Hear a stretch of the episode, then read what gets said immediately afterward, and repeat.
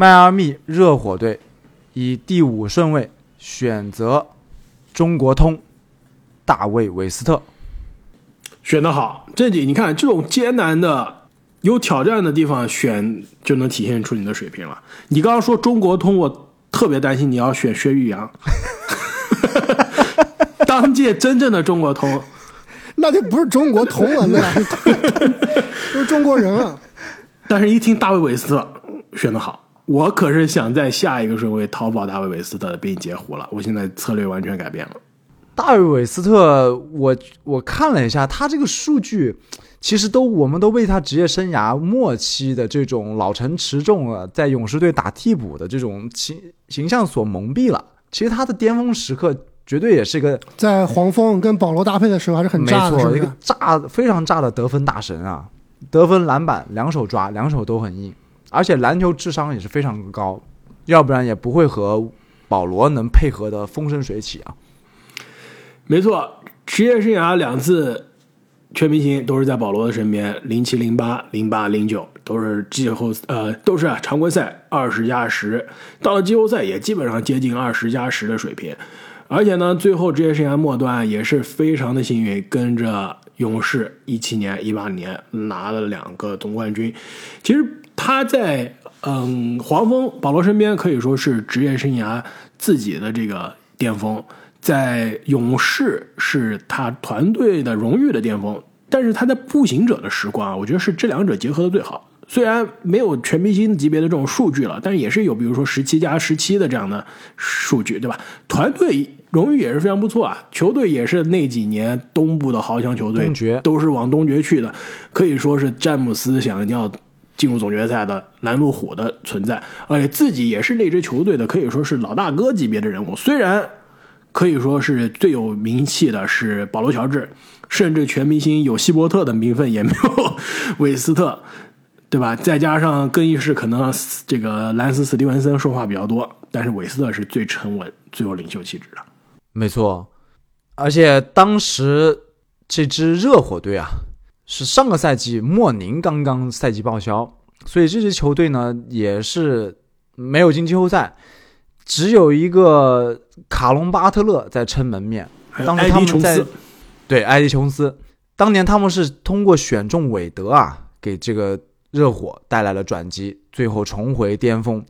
虽然说大卫韦斯特肯定是远远的不如韦德了，而且我也最开始的时候也说了，和前4名相比，大卫韦斯特的天赋啊，各方面综合的能力肯定都是下降了一大截的，但是已经是迈阿密热火在这个地方能选到的最好的一个选择了。而且说到这个第5顺位啊，我就又想起来这一届，其实2003届我们一直都把它称为白金一代，就除了有詹姆斯、韦德这种历史级大神坐镇之外啊，这其他优秀的球员我觉得也是必不可少。这是我们当时这个阿木提出的理论，每一届1到2个名人堂，2到3个最佳阵容，对吧？4到5个全明星。那这一届基本上都是全部都超额完成，全部超额完成，翻倍，超级翻倍。入选全明星的总共有9个人，而且如果你考虑参加全明星的次数啊，因为有詹姆斯这个 bug 存在，要接近60次，所以非常的夸张。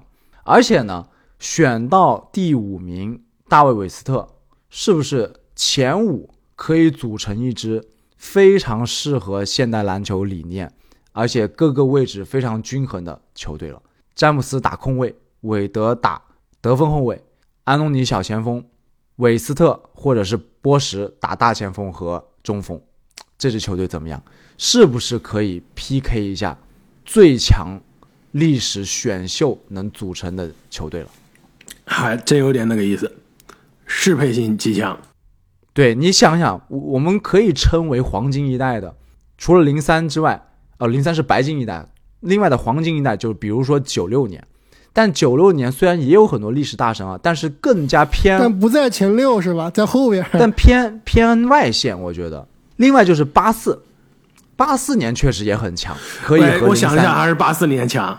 你想有斯托克顿，有乔丹，有奥拉朱旺，不行，这个太长了。还有巴克利啊，那确实这么想想，确实还是巴斯更强，也很均衡，对不对？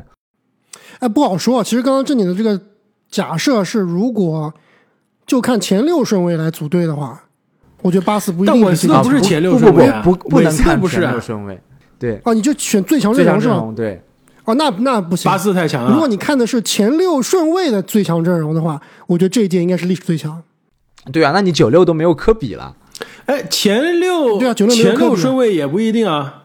前六顺位打不过的，巴斯打不过的，九六巴斯前六顺位有奥拉朱旺、乔丹、萨姆佩金斯，再加巴克利，怎么样？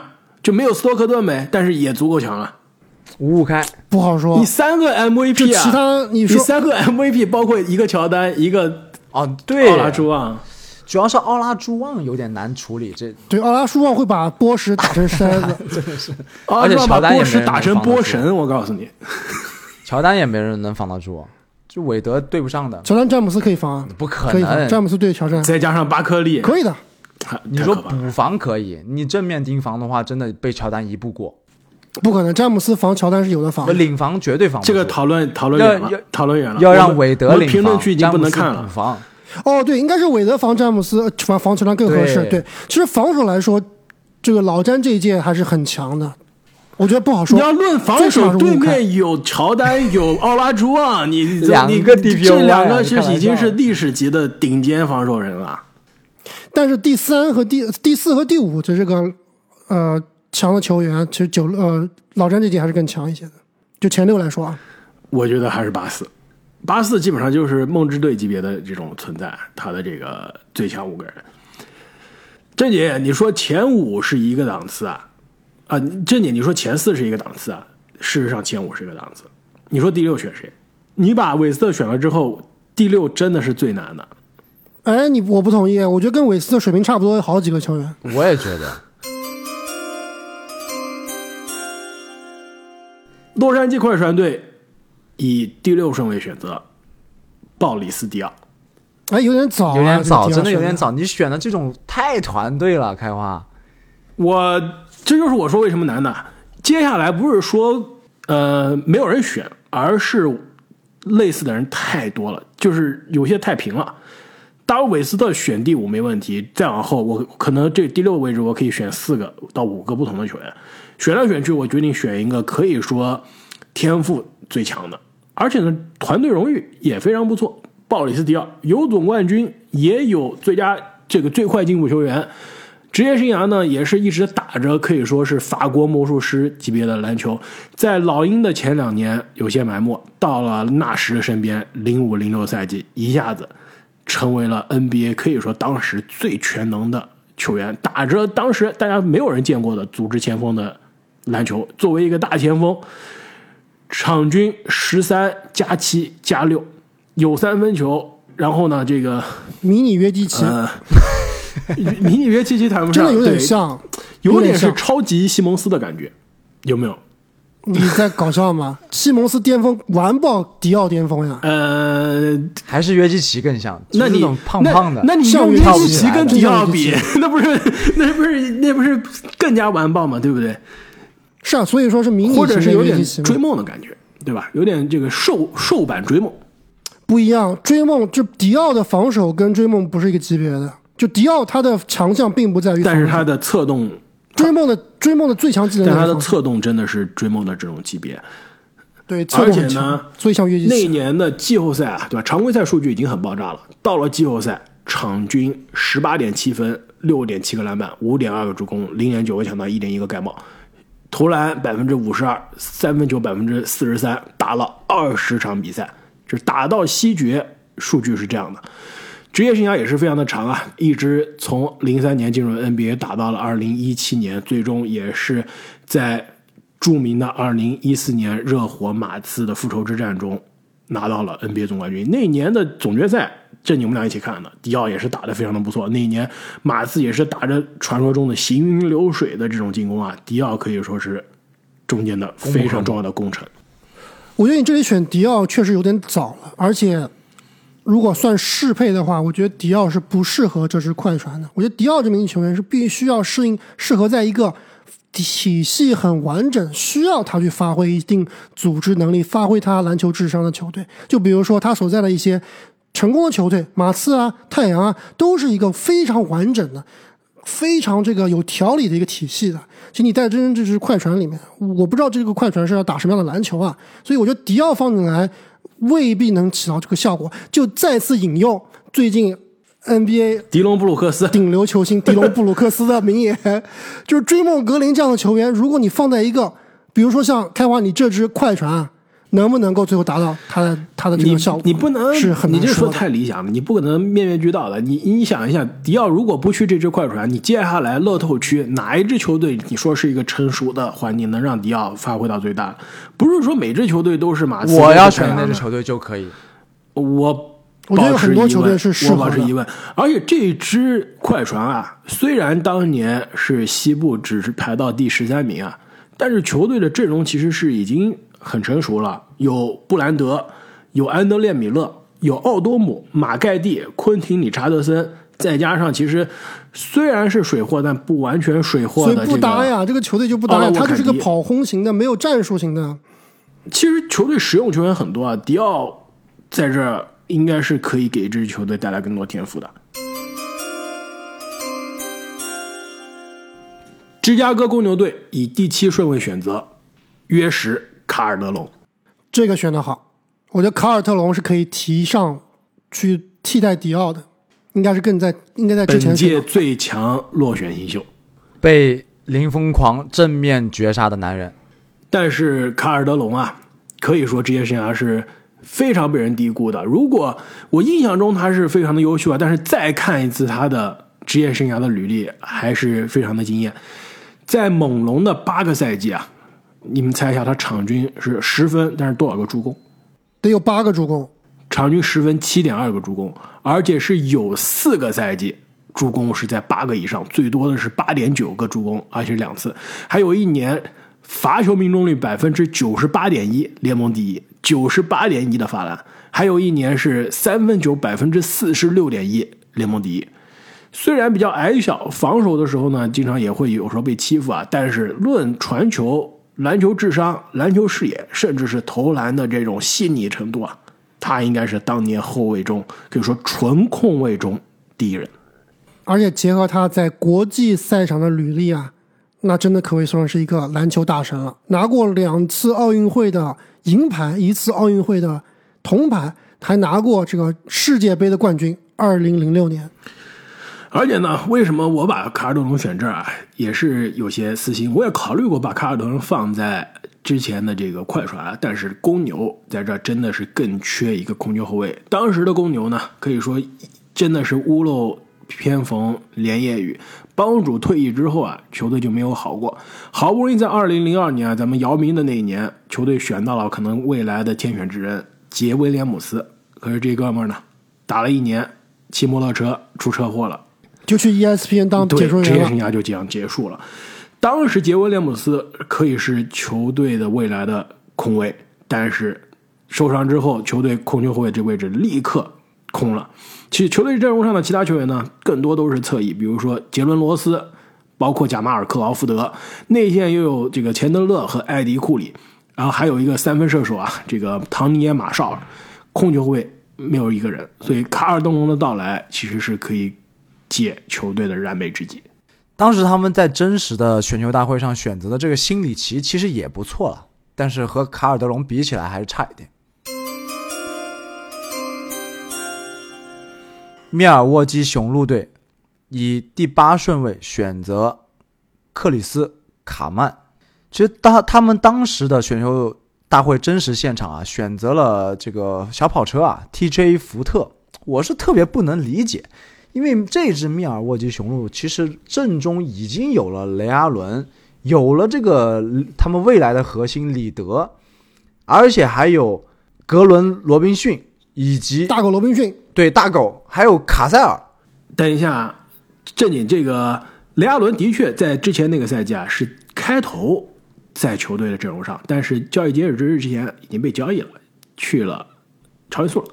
没关系，但是他们的队中啊还是有太多的后场球员了，所以选 TJ 福特难道是为了代替雷阿伦吗？其实真的非常奇怪，我认为他们更加缺的是一个内线，所以我认为他们应该选择一个内线球员，克里斯卡曼更加适合这支球队，他们并不需要外线再来一个快速型的得分手了，而是需要一个内线而且脚步非常不错的大神。这点我跟字母跟你说吧，卡曼虽然是拿过全明星啊，但是我的前14里面没有卡曼。阿木，你这又开始搞大新闻了，怎么可能没有卡曼呢？你知道卡曼职业生涯巅峰有多强吗？20+10啊，就接近20+10，甚至是他全明星那一年，他还有一年啊，07-08赛季，场均15.7分，12.7个篮板，包括3.1个前场篮板，再加上2.8个盖帽，怎么样？那时候 NBA 进攻节奏篮板比现在可是慢多了少多了，这种16+13再加3个盖帽，我虚着眼睛看还以为是霍华德呢。这样跟你说吧，就卡曼这样的球员啊，首先他发型太差，带队或者造型有点差，对，场外不够有麻烦。他这样的球员呢太实用了。比较类似于什么样？比较类似于现在的谁呢？比较类似于现在的瓦兰丘纳斯，就是得分能力很强，而且篮板其实也不差，但是非常占球权，非常不符合一个想要去冲击好成绩的球队，所以他这种打法是不太符合一些强队的。所以我的这个舰队里面啊，如果有别的类型的中锋可以选，我可能真的不会选择卡曼。我其实说到这点比较有意思啊，就是我们已经从17、16一直说到了03届的选秀啊，其实整个篮球的时代和篮球的理念在这些年变化还是非常大的。如果倒退回03年的这个时间线啊，其实跟我们现在的篮球还是差距非常大的，是很不一样的。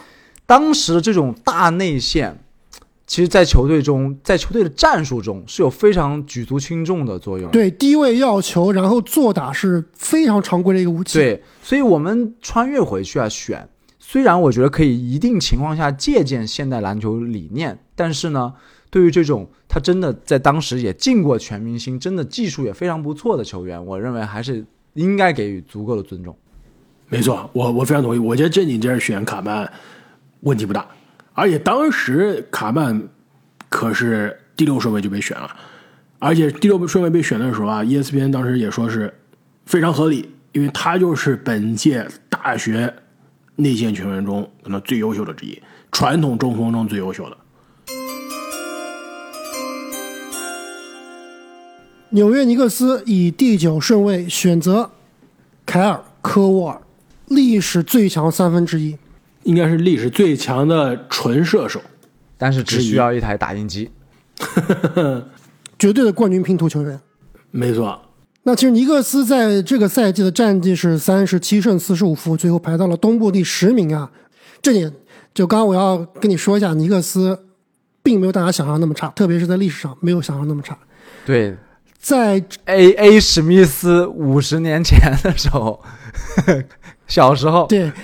在这个赛季之前呀，尼克斯是连续14年打进季后赛，你想想看有多恐怖！连续14年，相当于一个马刺的水平，而且其中有2年是进过总决赛的，最后是没有拿到冠军啊。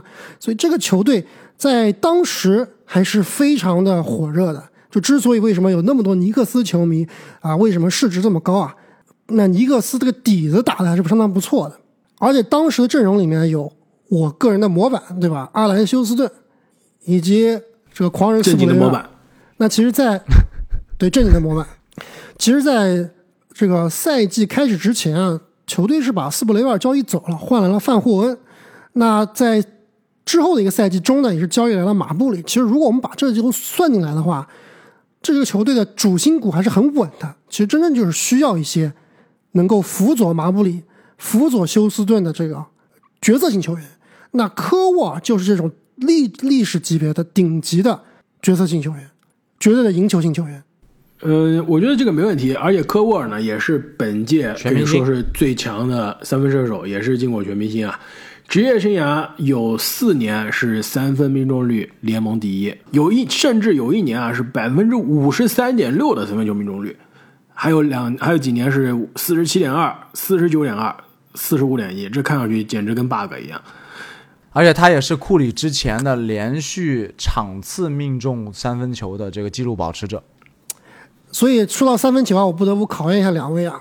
NBA 历史三分球命中数前5的球员，你们能不能说出来？前3太简单了，对吧？库里、雷阿伦、米勒。错，就错了。第3名不是米勒。哦，已经有人超越了是吧？对，励志党。哦，哈登。第3名是詹姆斯。哈登。对。第4是米勒，你们知道第5是谁吗？科沃尔。第5就是科沃尔。科沃尔历史上一共投进了2450个三分球，而且他在前5的这个三分球命中率里面，他是超越库里的，他的历史三分球命中率是 42.9%， 超过了库里的 42.8%。 那不一样啊，但你想想库里这个 42.8%， 这太恐怖了，这两个人出手难度昨天晚上完全不难度差太远了，特别是昨天晚上我们看这库里最后一节加时赛打爆这个雄鹿这个比赛，那库里那个三分球真的是球超难度，一球不丢啊，最后一球不丢，而且防守端正面冒了呼了迪，真是非常关键。所以我在这个位置选一个历史第5的三分射手，而且是历史前5三分射手里面投篮命中率最高的。正经，这个绝对完爆你这个卡曼的选择。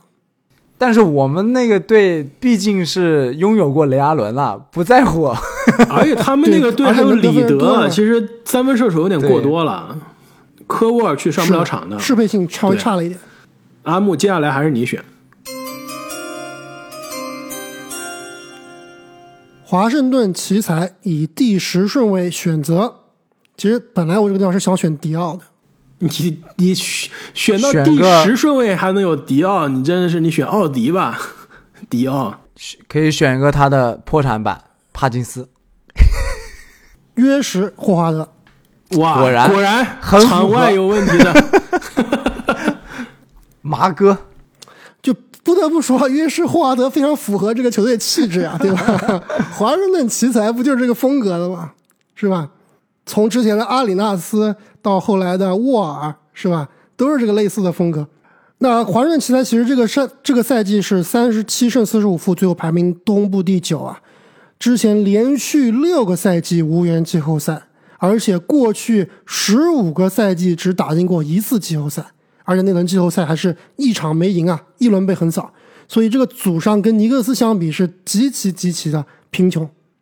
当时阵容呢？NBA 联盟历史第一人迈克尔乔丹最后一个赛季打完了退役，球队的里面呢是当家球星北卡明苏、斯塔克豪斯，加上幼年的这个老詹的队友，后来的好队友啊拉里修斯，以及史上最强状元夸梅布朗。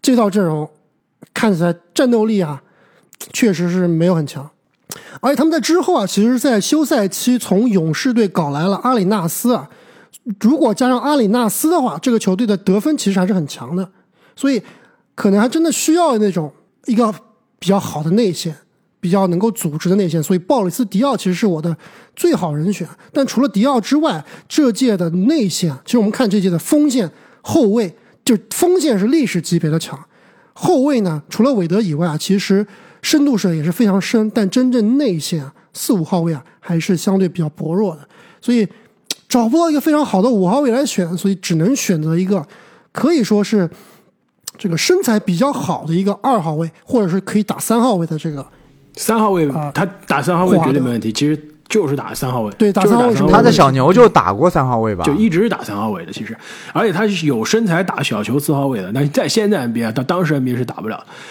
这哥们儿作为小牛球迷，我可以跟你讲太多了，就是之后场外的问题淡出联盟这都不用说了，其实他从默默无闻，基本上无人所知，成为了这个可以说是这种有人所知，大家都知道他长得比较丑，从这种就是大家开始NBA 关注比较密切的这种球迷开涮的这个所谓小牛双丑，对吧？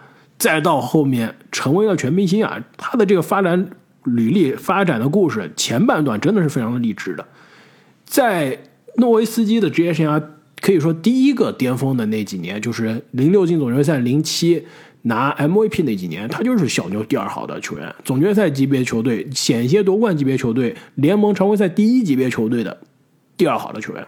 而且诺维斯基07年季后赛第一轮被勇士黑八那一个系列赛，诺维斯基打的是非常的糟糕，场均不到20分，38%的投篮，21%的三分球，职业生涯可以说最糟糕的一个系列赛。那个系列赛 carry 球队的是约什·霍华德，场均21分。10个篮板，3个助攻，2.2个抢断，而且他很能防。其实2.2个抢断，关键是还有51%的投篮，39%的三分。在那几年的常规赛，这哥们儿也就是球队基本上是稳定的这种19再加上7到10个篮板的这种存在的球员，也是阿姆所说啊，进过一年的这种，进过一年的全明星。打着非常实用的篮球，直到他爆出场外的嗑药的问题，我都觉得这哥们儿辅佐诺维斯基太适合了。那之后职业生涯就是早早的就葬送了，非常的可惜。阿姆，你要是选他，一定要让他不要跟华盛顿奇才周边的那些奇怪的人物玩，是吧？让他好好的跟一些靠谱的人玩。有点难，你队里面有个那阿里纳斯啊，其实说不定玩得更嗨。但是你球队里面有一个当时还在球队的球员，我觉得他应该跟他多玩一玩。卢指导，让卢指导带一带他，学卢指导的战术理念，把球给詹姆斯，把球给卡哇伊。真锦，你说选秀签是不是作假了？其实我就是为了让你有机会继续选你的金州勇士，特意安排的这个顺序。接下来又到你这个时期的勇士，不得不说我是真的不熟悉，我也没有开始去了解，对吧？我是后面才开始的。那为了我们这个节目的延续性，必须要把勇士给你。这里我告诉你啊，之前一个赛季球队有阿里纳斯，而且打得还非常不错。我知道呀，但是勇士由于不能够 match 华盛顿奇才对于阿里纳斯的报价，给他白送了。太蠢了！不仅如此了，球队当时老大贾米森也在同年夏天走人。对，这个勇士当时管理层真的太差了，正经穿越回去救救他们吧。什么都没搞回来，真的是。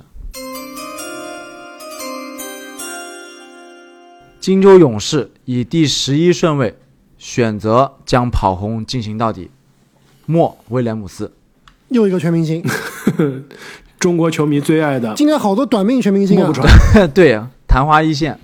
但是莫威廉姆斯，你说他短命全明星也可以，但是他的职业生涯的能力并不短命。从第2个赛季开始，对，场均得分就已经上双了，一直到14-15，就是中间有总共14个赛季，中间有一个赛季是 9.7 分啊，其他的所有赛季都是场均10分以上的，而且有好多个赛季是场均15分、17分以上的，这得分能力是毋庸置疑的。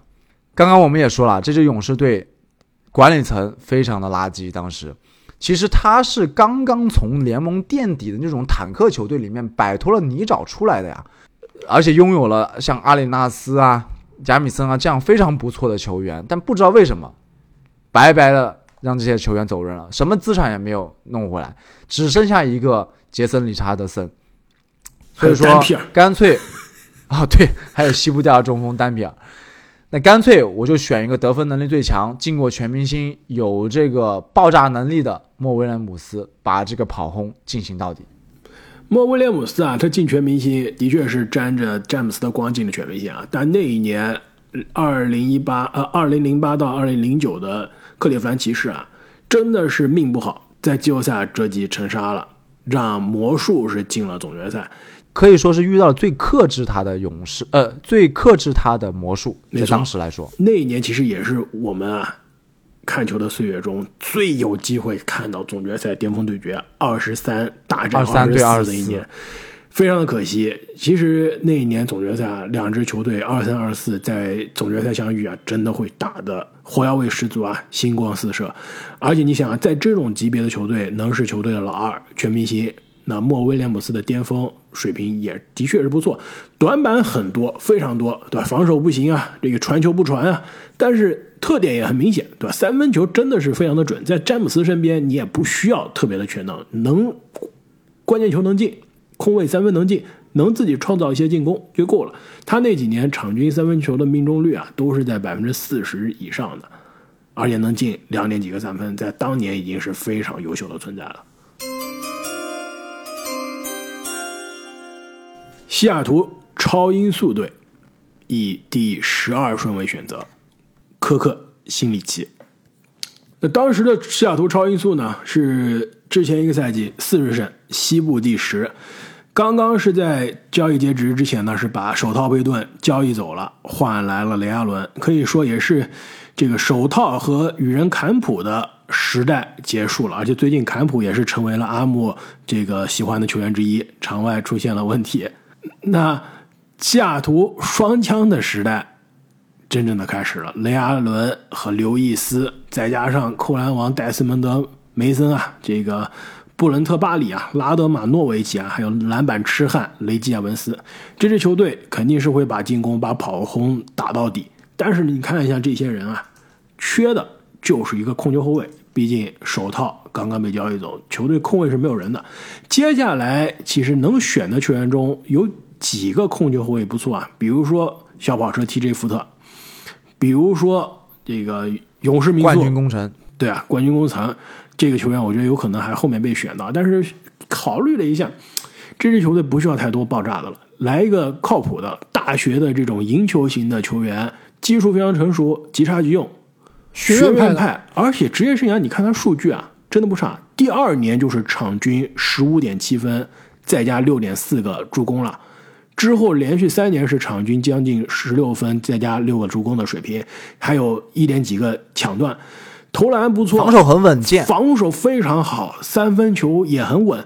他选秀的时候，当时 ESPN 对他的分析啊，就是说是当年参加选秀的后卫中最成熟、最好的组织者，三分球可能也是最优秀，防守可能仅次于韦德，但是就是防守的全面性没有韦德那么爆炸，但是单防后卫的能力甚至比韦德更强，对他也是可以说是充满了称赞之词。唯一的问题呢？可以说白人小后卫身体素质是差了一些，年纪呢也比较大，进入联盟的时候已经是23岁了。但除此之外，其实职业生涯也是可以说是可圈可点。在首轮这个乐透末位选到啊，不亏，绝对不亏。我觉得他如果按照 NBA 的履历或者 NBA 的水平来看，我觉得跟卡尔德隆是不相上下的。同意。孟菲斯灰熊队以第13顺位选择扎扎帕楚利亚，太扎了！阿木，你这选择让我有些意外，我以为你会选小跑车啊。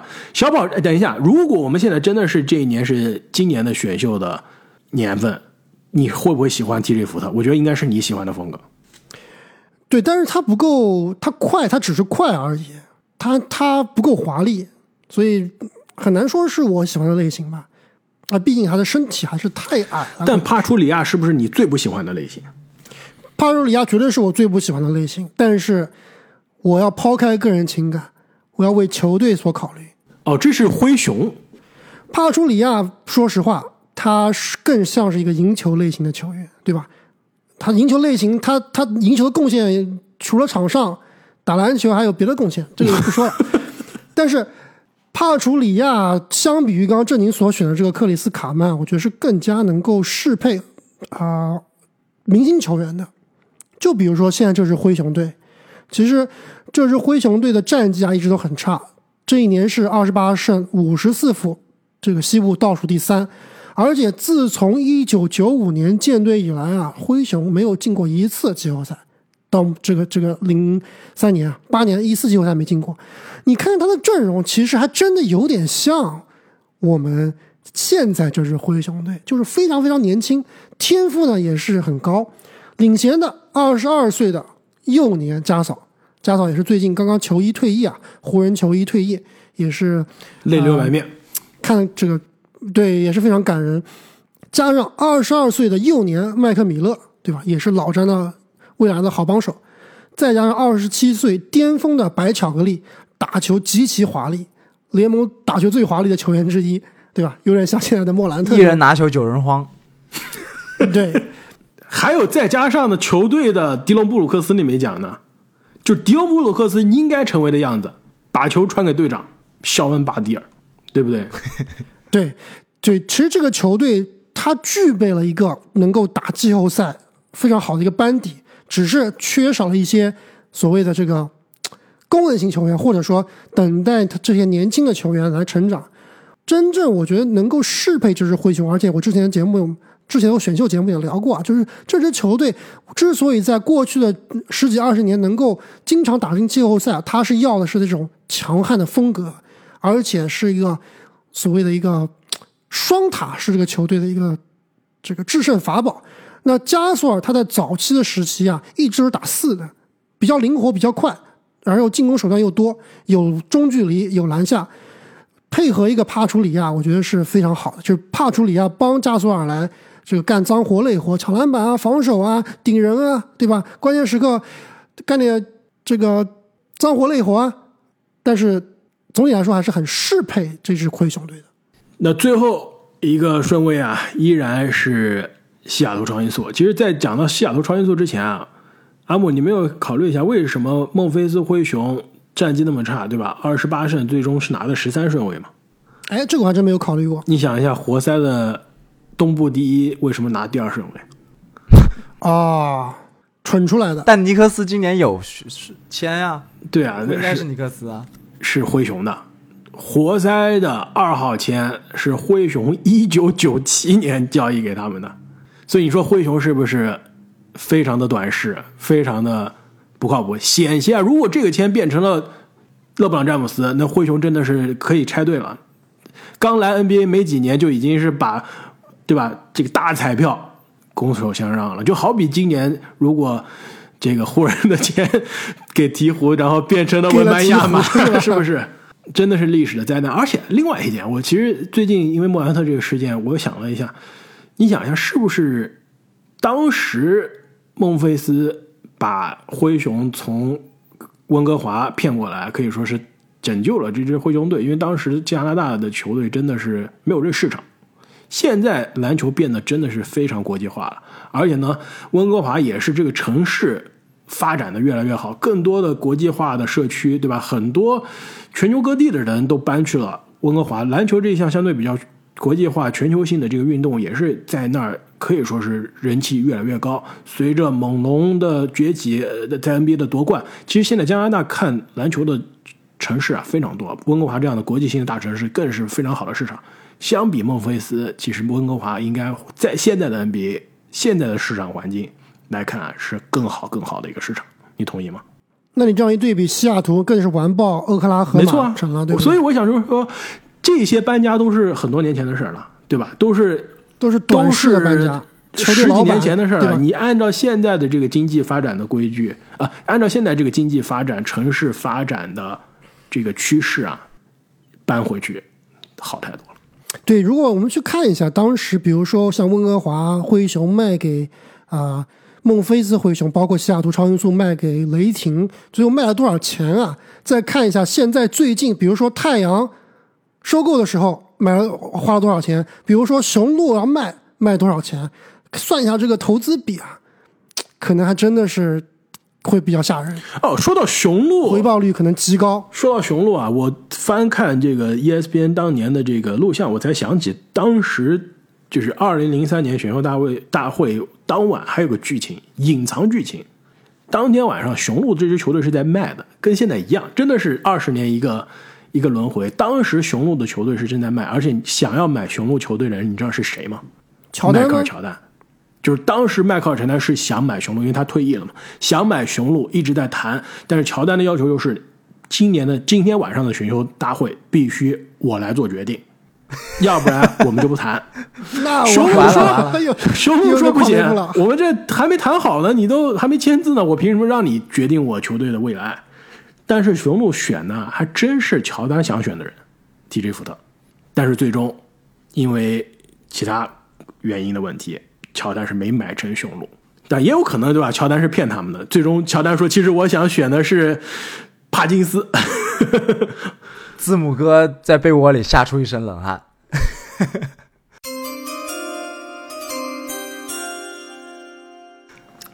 最后一个顺位第14顺位啊，西雅图超音速以第14顺位选择达科米利西奇，赌一把还是给了他，不亏，给了他一个机会，给他一个机会。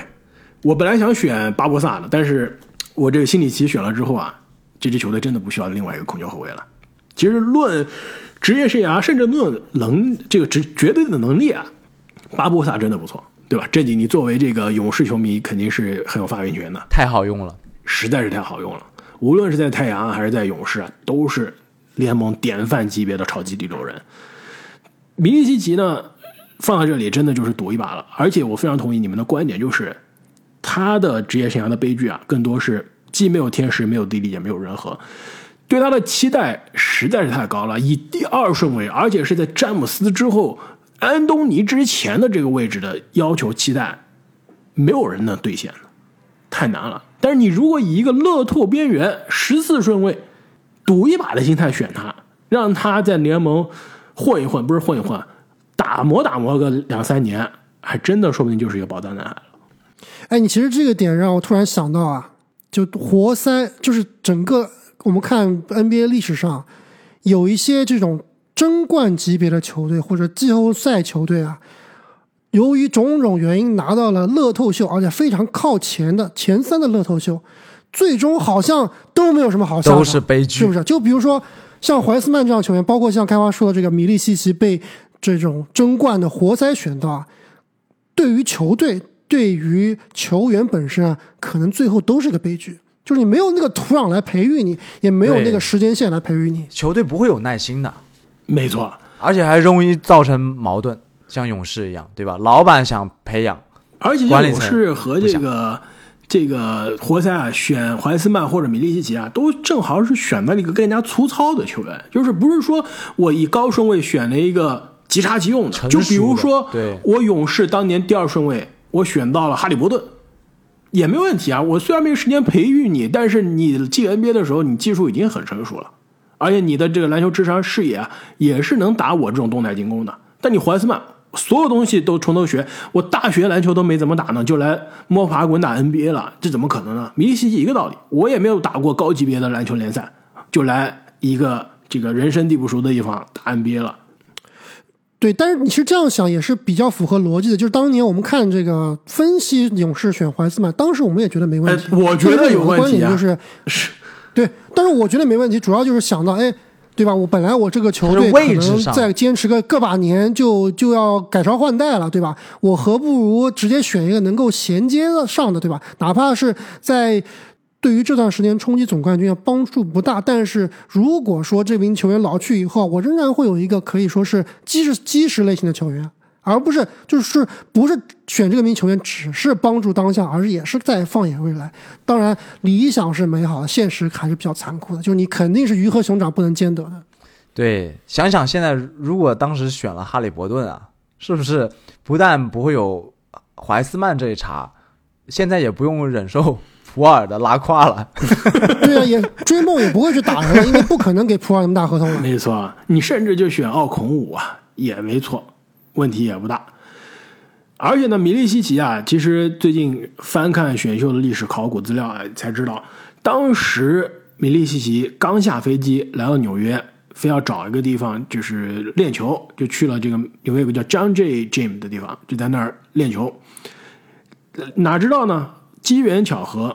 他练球的球场的隔壁拉这个帘子，那边也有人在练球，底特律活塞，正好遇到了活塞队练球，是不是机缘巧合？然后活塞队练球练到一半，往隔壁看，哎，这不是那个传说中的欧洲的塞尔维亚的那个大高个吗？就活塞不练了，全部停下手过来看米利西奇练球。米利西奇那天呢，我也不知道为什么状态神勇，暴扣。这种三分啊，胯下运球，什么样动作都来。后来活塞的助教啊，其实现在想想应该是违反 NBA 规则了，直接也就是过去给他传球，就相当于是一个偷偷的这个试训了。米利西奇完爆，不是说完爆，就是真的是超出所有人的天赋。在那之后回去的大巴上，活塞内部已经做好决定了，就他了，我们现在不质疑了，他的这个天赋大家吹的是真的，就选他，不选其他人。所以也是真的是机缘巧合，说不定没在那个球场遇到米利西奇，这就是选秀大会前这个十几个小时的事情，也有可能活塞想想，哎，我们是不是比如说选一个不用那么这个天赋就是要兑现天赋的这种彩票，对吧？我们选一个很成熟的安东尼，不是说选韦德了，对吧？韦德可能太难了，选安东尼我们就选个稳的来，直接上场就能打，就像现在我们的这个班凯罗一样，虽然没有切特那种未知性那种天赋，但是即插即用，是不是就行了？结果正好就是他看到了米利奇，觉得哇，这彩票已经是刮出来，上面是500万的这个5已经出来了，结果刮完发现就是5块钱，而不是500万。哇，这个故事还是非常有意思的，听完之后有一些唏嘘，是不是？时也命也，这个命运的十字路口跨错了一步，真的整个人生都改变了。没错，活塞王朝啊，也是于此失之交臂了。那我们选了今年这个2003的重选的14个乐透，落选的球员中有哪些你们想提名的？刚刚说了巴博萨、TJ 福特，还有什么你们想提名的？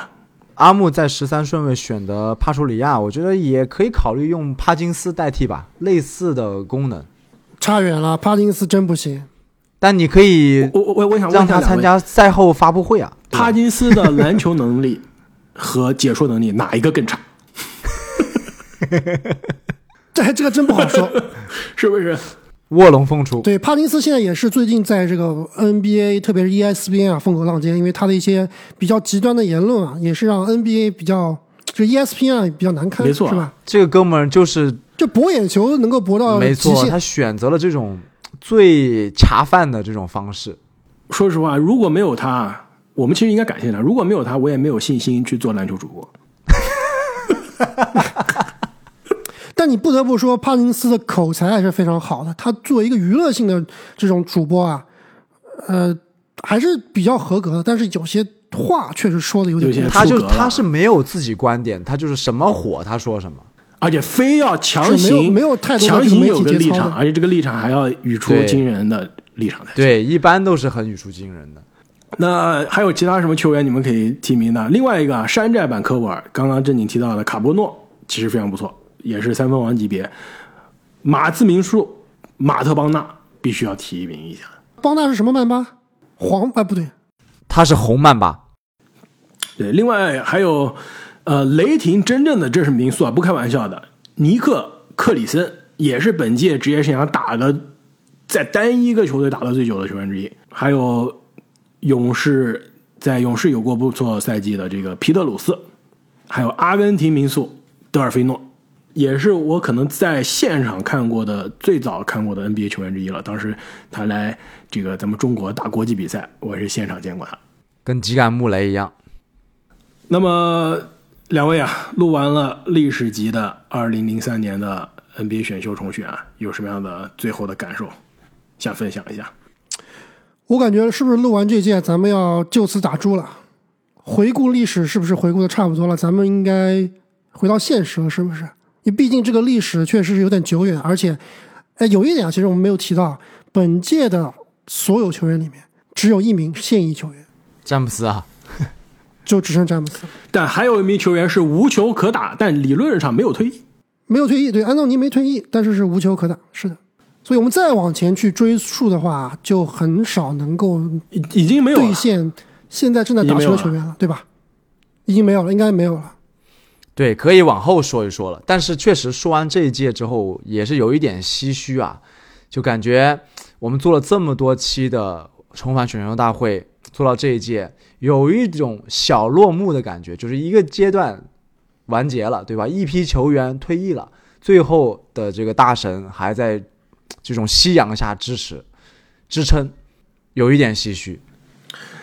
要不我们还是听一下我们听众朋友们的意见吧。如果我们继续做我们的重返选秀之夜的系列啊，是让我们一起回到2002年，继续按照我们的历史顺序啊，特别是咱们姚明的新秀赛季，还是我们回到2018年？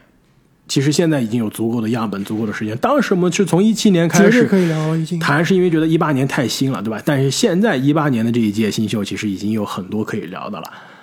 或者我们直接再往远久远点，直接从这个更加经典的年份1996或者1984聊起，对吧？我们可以听一下各位听众朋友们的意见，或者呢，除了重返选秀之外，大家还有什么系列节目想让我们去尝试的，也欢迎大家在留言区中告诉我们。那么本赛季其实接下来我们的日程啊，应该安排的非常的丰满。如果大家是第一次因为这个重返选秀2003的节目听我们的系列啊，其实接下来我们应该会更加回到时效性的播出的节奏了。随着这个常规赛的结束啊，我们应该会有常规赛的一些盘点奖项的内容，包括季后赛、附加赛的前瞻，再到最后每一轮季后赛对位的分析复盘，以及总决赛、总冠军，再加上今年2023很有可能是创造下一个重返选秀经典的年份。今年的选秀大会的盘点，包括选秀大会之前我们对于新秀的分析，之后的打分啊，也会应该非常精彩。包括之后的季后赛啊，我们三个人还会进行各种不靠谱的预测，然后还有送球衣的环节，所以大家一定不要错过。没错，去年应该是阿莫送的是吧？今年阿莫做好准备，今年肯定不是我送了。我们拭目以待。那么如果大家想提前一天收听我们的节目，欢迎大家在喜马拉雅上加入我们的主播会员。同时呢，也是希望大家可以给我们节目啊送上一个5星好评，点赞、转发、分享给身边喜欢篮球的朋友们。再次感谢各位听众朋友们的支持，我们下期再见。再见，再见。